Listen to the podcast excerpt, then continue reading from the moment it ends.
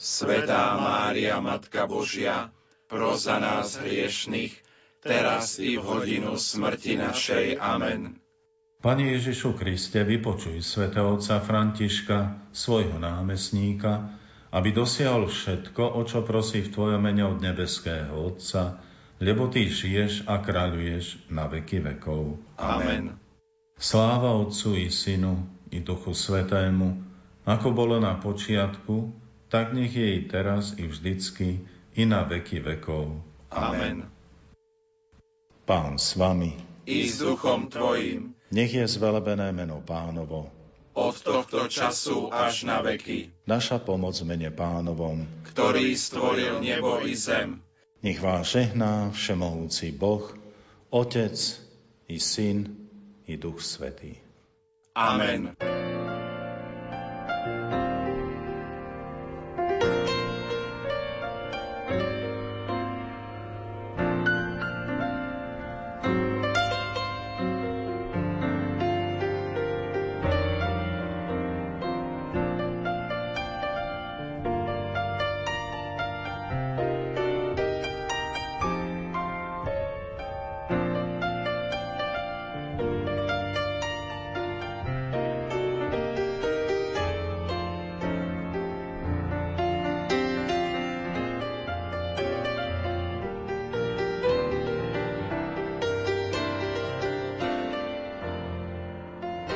Hoci mladí dnes študujú na umeleckých školách, s umením sa dá začať aj neskôr.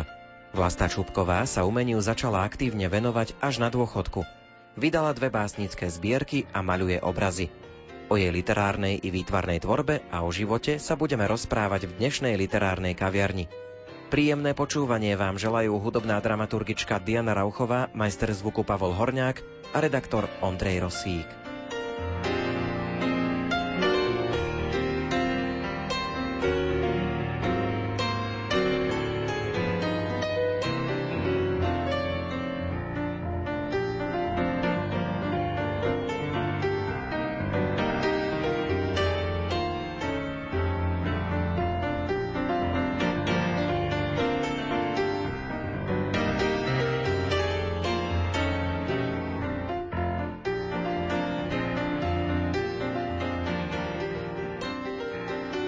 Ja som hlavne športovala predtým a ťahalo ma to síce stále k umeniu, ale nakoniec som skončila na technike, na stavebnej fakulte a moje pracovné zaradenie bolo zo začiatku na projekcii a potom som nakoniec skončila predsa len v zdravotníctve. Takže bolo to také zaujímavé, striedalo sa to technika so zdravotníctvom a s umením. A na to umenie asi nebolo až tak veľa času, lebo mali ste aj detičky. No skôr sme navštevovali aj s manželom, keďže je architekt, tak sme chodili po výstavách, zúčastňovali sme sa rôznych spoločenských podujatí na takej kultúrnej báze a do divadla na výstavy a tak, takže sme tým umením vlastne žili, ale skôr tak ako diváci a nie ako tvorcovia. Keď som už potom ostala na zaslúženom odpočinku, tak som si povedala, však ja to skúsim. A keď s tou poéziou som začala, ako myslím každý mladý ešte na vysokej škole, ale len tak skôr sporadicky, a potom bola taká dlhšia pauza, prípadne také príležitostné básne, keď niekto niečo oslavoval, alebo tak, tak ma oslovili, však napíš niečo, no. Ale už tak naplno som sa začala už ozaj v tom zrelom veku venovať. A vaši rodičia mali také umelecké sklony? Mohlo sa to aj od nich k vám dostať? Ocino písal, dokonca som už potom, keď nebol tu medzi nami, objavila také jeho, doteraz to opatrujem, že ako divadelnú hru alebo také pokusy. Mal takú poetickú dušu, ale že by to nejako publikoval alebo sa s tým nejako na verejnosti prezentoval, nie.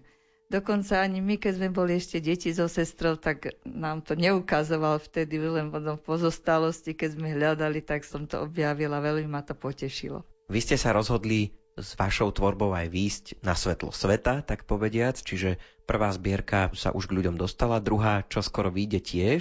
Bolo tu také podujatie, volalo sa to Radvánske veršobranie, ktoré bývalo 10 ročníkov, sa to uskutočňovalo, robila to pani Slavka Očenášová Štrbová a oslovovala hlavne takýchto amatérských tvorcov. A vždy raz za rok to bolo v rodisku Sládkoviča, za to sa to volalo Radvanské veršobranie. A vlastne ma tam oslovila, že aby som aj ja skúsila niečo, každý rok to malo nejakú tému ako svetlo, dar, modlitba alebo tak, takže bola to tvorba tak duchovne zameraná na nejakú tému. A ona ma tak k tomu povzbudzovala, ju volám ako krstná mama moja. A tedy sa to vlastne začalo lebo vždy na konci toho radvanského veršobrania bola vydaná monofília a po tých desiatých ročníkov vyšla antológia týchto desiatých ročníkov a keď som sa tak spätne k tomu vrátila, nezúčastnila som sa samozrejme všetkých ročníkov, len posledných troch, tak ma to tak potešilo a vidím, že to malo nejaký zmysel. Potom som sa dostala do litery pri štátnej vedeckej knižnici Literárno-hudobné múzeum. Tam je spolok Litera 2, kde sa združujú autory, ale začínajúci, alebo teda neprofesionáli. A to mi tiež veľmi pomohlo, kde sme si tú svoju tvorbu nejako prezentovali. Vždy na konci roka vyšiel zborník a sme si to navzájom tak ako trošku pokritizovali alebo usmernili a tak vlastne bol dôvod aj napísať ďalšie verše alebo básne No a samozrejme z toho prežitého, čo som prežila, to ma viedlo k tomu dať to do takejto podoby. A zistila som, že to oslovuje hlavne moju generáciu, lebo ľudia prežívajú to isté v podstate a vždy len povedali, No ja to presne takto cítim, len kde ty tie slova berieš a dávaš to do takejto formy, že ja by som to tiež tak akože cítila, keď si prečítam tú báseň.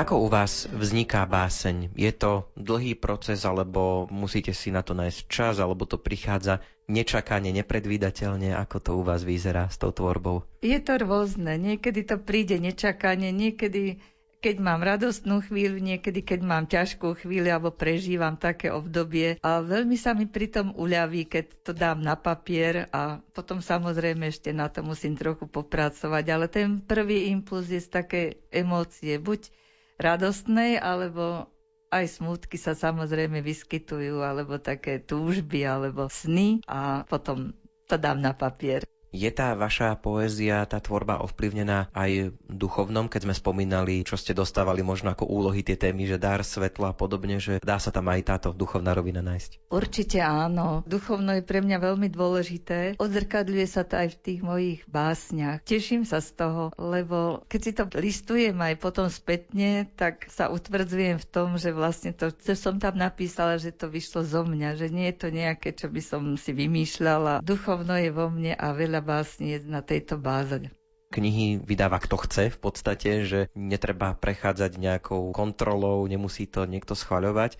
Na druhej strane vydávať poéziu asi nie je také ľahké, ako to bolo u vás. Keď sa mi tie básne nazbierali, tak mi bolo celkom ľúto, že je to tak rozhádzané, alebo rukou napísané, alebo chcela som to mať ako pokope. Tak prvý môj impuls bol, že zanechať to pre deti takú nejakú malú stopu, tak som to chcela nejako zoradiť podľa námetu, podľa nálady, podľa obsahu.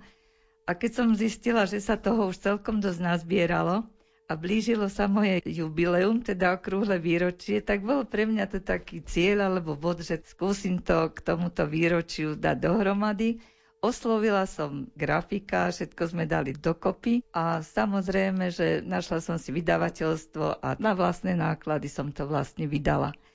A môjim cieľom bolo nepredávať to, ale hlavne to darovať ľuďom. Záleží mi na tom, aby som vedela, kto tú moju zbierku má v rukách, pretože je tam veľa takých mojich osobných pocitov a zážitkov, a dovolím si povedať, že mám dosť veľa priateľov, aj také spriaznené duše, u ktorých môžem predpokladať, že ich to môže potešiť.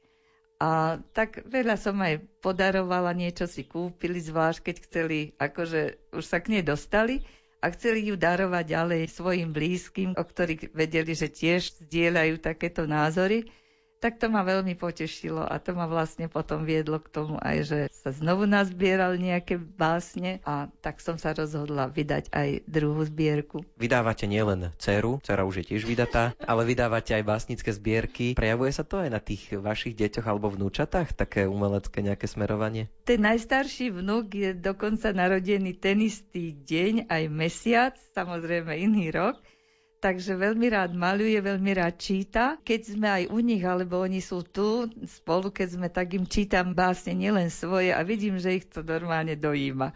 Takže verím, že nejaká stopa bude aj u nich a že ich to bude inšpirovať, alebo keď už nič iné, takže aspoň radi si prečítajú poéziu všeobecne ako takú, lebo knihy majú veľmi radi, takže tam ten základ a tá nádej je. Vašim prvým čitateľom je manžel alebo až členovia klubu Litera 2? Každom prípade nie len, že prvým čitateľom a poslucháčom je môj manžel a je aj môj veľký podporovateľ, že vytvára mi podmienky, aby som mohla tvoriť aj zázemie v rodine a tak, takže som mu veľmi za to vďačná. Bez toho by to určite nešlo.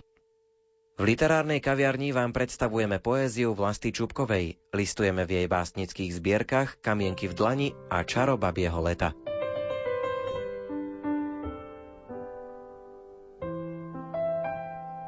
Zázraky umenia Korálky slov ukladajú sa na zlaté nite a menia na básne. Ťahy štecom farbami čarujú divy na plátne. Ako básne vyčaria obrazy zo sveta fantázie, tak obrazy nesú v sebe silu a kúzlo poézie. Báseň s obrazom skvele ladí a tajne sa ho dotýka. Vysiela záhadné fluidum, ako keď vzniká dobrá muzika. Tak slovo, farba, nota vo vzácnej symbióze žijú medzi nami, aby dary ducha ľudí povznášali. Len vtedy sa to všetko stane, keď narodí sa človek so srdcom baliara či básnika, čo s múzami si potýká. Hudba aj bez slov začne znieť, zrodí sa zázrak menom umenie.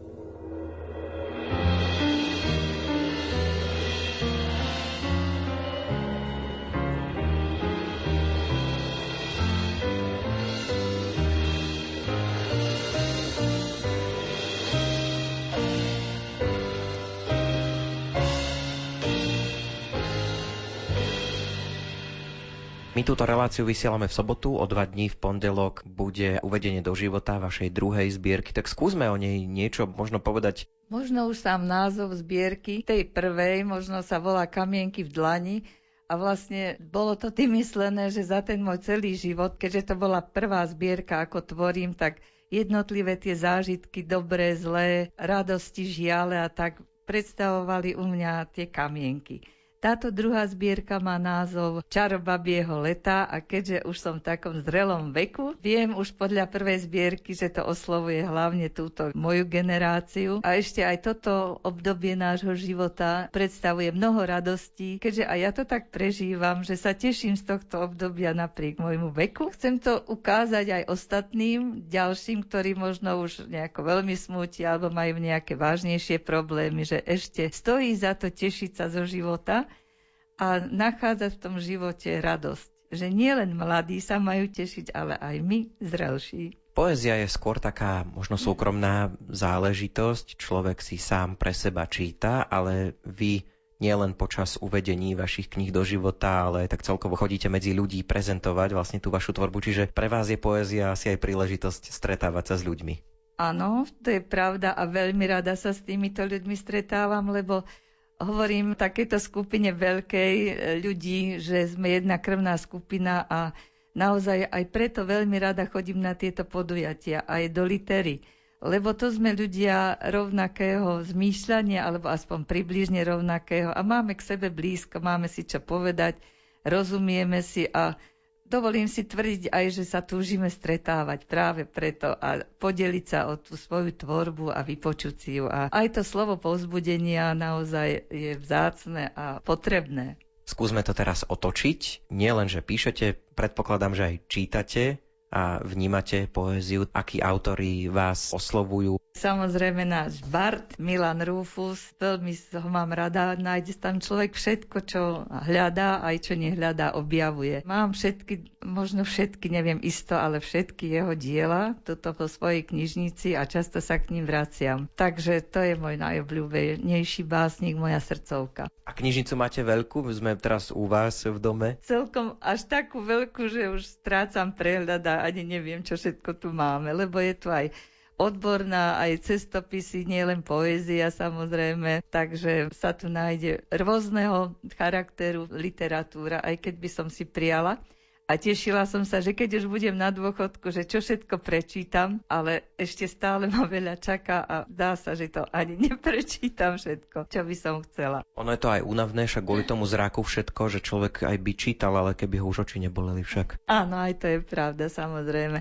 Tak aj preto je pre mňa taká tá poézia bližšia, lebo tam je v stručnosti povedané toho veľa takže za to mám poéziu rada. A oslovujú ma aj zo súčasných, aj keď nie sú to takí známi, ale vlastne tí členovia klubu litery prídu hostia na literárne podujatia, tak to všetko tam človek má nové veci, s ktorými sa stretáva a ktoré ho zároveň aj inšpirujú, takže je to také obohacujúce. A aj interpreti sú veľmi dôležití, takže za to rada chodím na takéto poetické večery a stretnutia spojené s interpretáciou poézie.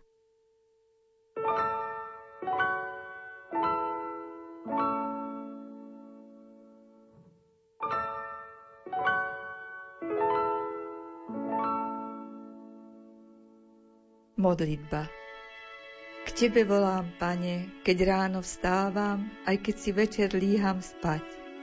K Tebe volám, Pane, keď slnko páli, aj keď vonku štípe mráz.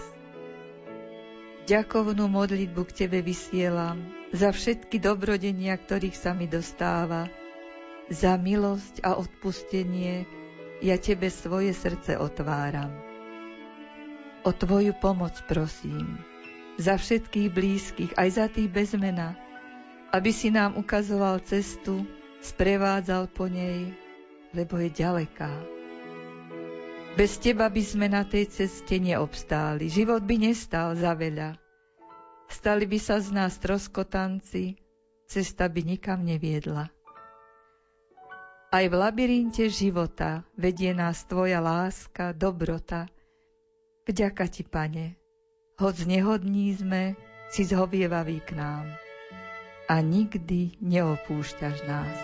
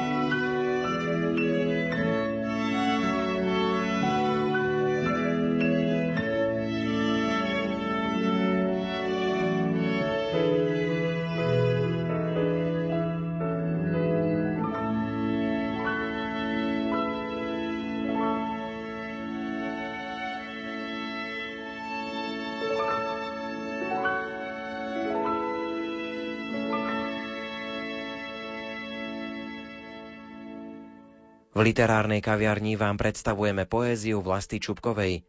Okrem písania poézie, Vlasta Čupková prepája poéziu aj s obrazmi. 6 rokov študovala na Univerzite 3. veku Univerzity Mateja Bela odbor maľba a kresba. Je to pre mňa radosť a je to pre mňa relax. Tiež sa snažím to niekomu, ak sa to niekomu páči a chce mať doma, tak nech si ho zoberie, však ja si namalujem ďalší. Tieto veci robím v prvom rade pre radosť a potešenie svoju, ale aj iných. Keďže sme v rádiu, ťažko sa dá ukázať teraz nejaká vaša tvorba. Dá sa to nejako charakterizovať, že k čomu inklinujete, čo malujete? Tým, že som ja absolvovala tú univerzitu, tak vlastne sme tam prechádzali cez rôzne témy a žánre aj techniky. Takže zatiaľ som v takej etape, že čo ma zaujme a raz je to obdobie, ja neviem, prírody, potom zase portréty alebo mesta alebo abstrakcia, takže nedá sa povedať, že by som bola vyhranená na nejaký žáner alebo na nejakú techniku alebo niečo. Vždy, keď mám na niečo chuť, tak zoberiem buď plátno, akryl, olej alebo zase akvarel. Podľa toho, že ako som naladená, čo ma zaujíme a čo by tou technikou najlepšie sa dalo ukázať. Keď sa ešte pozrieme na to podujatie v pondelok, bude to tak prepojené, že aj tá poézia s výstavou vašich obrazov? Dúfam, že to dopadne dobre, lebo je tam dosť malý priestor. Ešte neviem, ako to ten výtvarník premyslel, že ako sa to bude dať, ale Rada by som, keďže v tej mojej zbierke sú moje obrázky, tak som chcela, že aby aj originál bol tam vidieť, že naozaj je to z toho použité aj v tej zbierke. V obidvoch to mám. Takže aj takto sa to trošku zachová vlastne. Takže sme to tak vymysleli, že aby si to mohli aj naživo pozrieť tí, čo prídu. Keď to prepájame, dá sa to povedať tak, že by ku niektorým básňam bolo možné priradiť konkrétny obraz, ktorý ste namaľovali, že by to prepojenie bolo ešte také pevnejšie? No myslím, že tomu môjmu grafikovi sa to celkom podarilo. Sama som bola prekvapená, že k akej básni priradil aký obraz, ale nejako cieľenie to nie je, lebo poznám výtvarníkov, čo priamo na obraz napíše nejaký veršík alebo niečo. Nakoniec ono to nejako samo sa ukáže, že k tomu obrazu sa celkom pasuje táto báseň. Takže nie je to cieľené, že by som k obrazu písala báseň alebo naopak, tak to nie. Aké miesto má obraz a báseň vo vašom živote? Naozaj je mi to veľmi blízke. Ja ako mám rada všetky témy, aj v básniach, aj v tvorbe, vo výtvarnom umení a mám rada niečo len tak trochu posunuté do abstrakta. Nie, že by bolo dokonale niečo obkreslené alebo to, čo vidím. Na to stačí fotografia. Ale keď viem, že toto ja neviem mesto, ale je to tak naznačené a hlavne tá atmosféra, aby z toho obrazu išla nedokonalosť, ale tá atmosféra, ten pocit a prejav toho, kto to namaľoval alebo čo napísal. Takže mne sa to tak nejako navzájom prepája, aj vo výtvarnom je poézia a v poézii je zase obrazy, že keď človek číta nejakú básen, tak sa mu pred očami nejaké obrazy vynárajú, alebo naopak, keď sa pozerám na obraz, tak zase mi to evokuje nejaké také myšlienky, tak ja to vidím tak nejako, že sa to medzi sebou prelína. S autormi poézie sa stretávate v klube? Stretávate sa aj s autormi obrazov, s nejakými ďalšími? Áno, som tiež organizovaná v občianskom združení Atelier 3G. Mávame spoločné výstavy, aj samostatné výstavy. Dokonca som v dvoch takýchto výtvarných združeniach Jedno z nich sú medzi nových ľudí som prišla a druhý sú zase, čo sme ako v šiestý ročník ukončili a cítili sme potrebu sa stretávať ďalej, tak sme oslovili jednu akademickú maliarku, ktorá sa nám venuje a teda pokračujeme ďalej. Takže je to veľmi dobrá vec stretávať sa tiež s ľuďmi blízkymi, s rovnakými potrebami alebo s rovnakými radosťami, takže sa vieme potom aj podeliť o to, aj sa z toho spoločne tešiť. A sú tam obidvoch, aj čo sa týka poézie, aj výtvarného, tak sú to ľudia, ktorí si prajú. A to je na tom krásne. A povzbudujú sa tým aj, že si prajú, že povedia, tak toto sa ti podarilo, alebo toto vieš čo, to urob to takto, alebo toto nie celkom tam, že tam cíti tú prajnosť.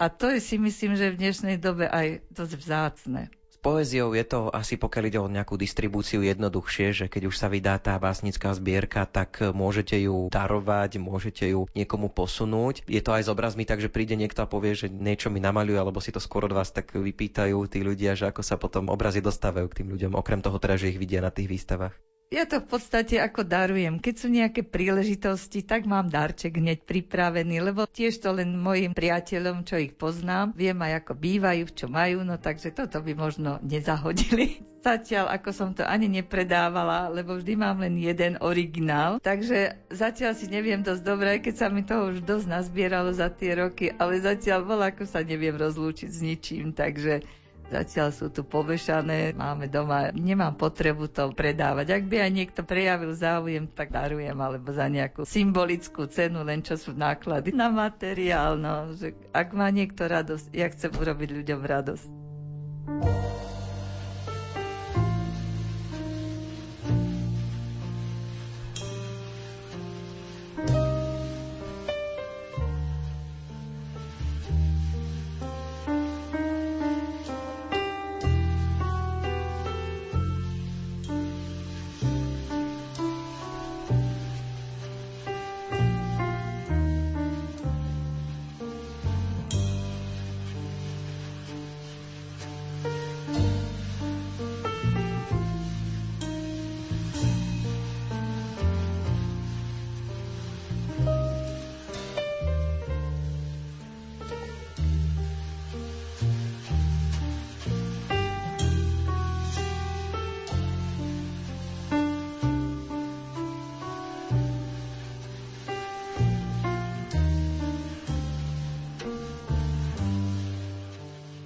Len v tichu. Len v tichu môžeš hľadať seba. Len v tichu môžeš seba nájsť. Cez radosti a žiale a nepremárniť pritom čas. Len v tichu môžeš precestovať v čase. Obzrieť sa späť aj vidieť dopredu. Pohľadať mílniky, čo svietia a bezpečne dovedú na správnu adresu. Len v tichu nájdeš poklady, čo niekto ukryl do básne. Stanú sa balzamom na dušu, raz sa poďakuješ za ne. Ticho posvetné je v kostole, len ono lieči a uzdravuje. Ak ponoríš sa celý do neho, odpoveď nájdeš na všetko. Vysnená je krajina ticha, do ktorej vstúpiť smieš. V nej slobodne môžeš dýchať, smiať sa aj plakať zároveň.